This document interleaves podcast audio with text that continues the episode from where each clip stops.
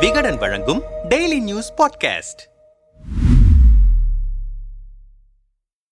அமைச்சரவையில் உதயநிதிக்கு எந்த துறை? திமுகவில் கூடும் சலசலப்பு. தமிழ்நாட்டில் திமுக ஆட்சி அமைத்தது முதல் சேப்பாக்கம் சட்டமன்ற தொகுதி உறுப்பினர் அக்கட்சியின் இளைஞரணி செயலாளர் உதயநிதி ஸ்டாலின் அமைச்சரவையில் இடம்பெறப் போகிறார் என்ற பேச்சு எழுந்து கொண்டே இருந்தது. முதல்வரின் மகன் என்பதால் இந்த பேச்சு தொடர்ந்து கொண்டிருக்கிறது. மீண்டும் கட்சி மீது வாரிசு அரசியல் சாயம் பூசப்படும் என்பதால் இப்போதைக்கு அமைச்சரவைக்குள் இடமில்லை என சொல்லி வந்தாலும் உதயநிதி அமைச்சரவையில் இடம்பெற வேண்டும் என அணி நிர்வாகிகள் தொடங்கி அமைச்சர்கள் வரை தொடர்ந்து பேசிக் கொண்டே இருந்தனர். அதற்கு தூபம் போடும் வகையில் உதயநிதி ஸ்டாலினும் இயக்குநர் மாரி செல்வராஜ் இயக்கத்தில் நடிக்கும் மாமன்னன் திரைப்படம் தான் கடைசி படம் என அறிவித்தார். ஆனால் அதற்கிடையே மீண்டும் கமல்ஹாசன் தயாரிப்பில் ஒரு படம் நடிக்க ஒப்புக்கொண்டு மீண்டும் சினிமாவிலேயே தொடரப்போவதாக அறிவித்தார். இப்படி மாறி மாறி உதயநிதி அமைச்சராவது குறித்து திமுகவுக்குள்ளேயே பேச்சுக்கள் எழுவதும் அடங்குவதுமாக இருந்தன. ஆனால் தற்போது டிசம்பர் பன்னிரண்டாம் தேதி அல்லது பதினான்காம் தேதி உதயநிதி அமைச்சராவது உறுதி என்ற பேச்சு எழுந்திருக்கிறது. உதயநிதி அமைச்சராகிறார் என்ற பேச்சு எழுந்ததன் பின்னணி குறித்தும் இந்த முறை அமைச்சர் அமைச்சராவாரா அல்லது இதுவும் வழக்கமான பேச்சுதானா?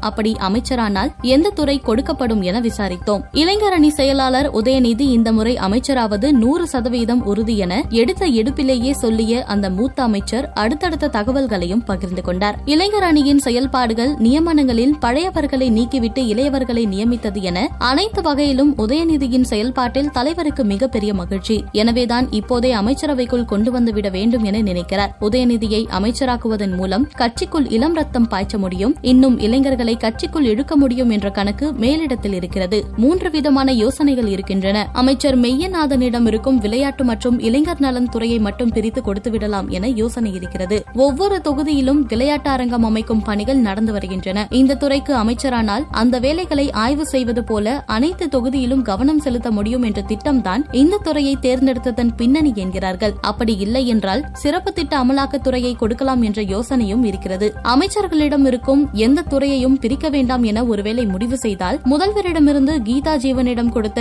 மாற்றுத்திறனாளிகள் துறையை ஒதுக்கலாம் என்ற யோசனை இருக்கிறது. ஆனால் இந்த துறை கொடுப்பார்களா என்பது சந்தேகமே என்றவர் உதயநிதியை அமைச்சராக்குவதற்கான அனைத்து பணிகளும் நடந்து வருகிறது. எனவே அமைச்சர்கள் அனைவரும் சென்னையிலேயே இருக்க வேண்டும் என்ற உத்தரவு வந்திருக்கிறது. அடுத்த வாரத்தில் இதற்கெல்லாம் ஒரு முடிவு கிடைக்கும் என முடித்துக் கொண்டாா்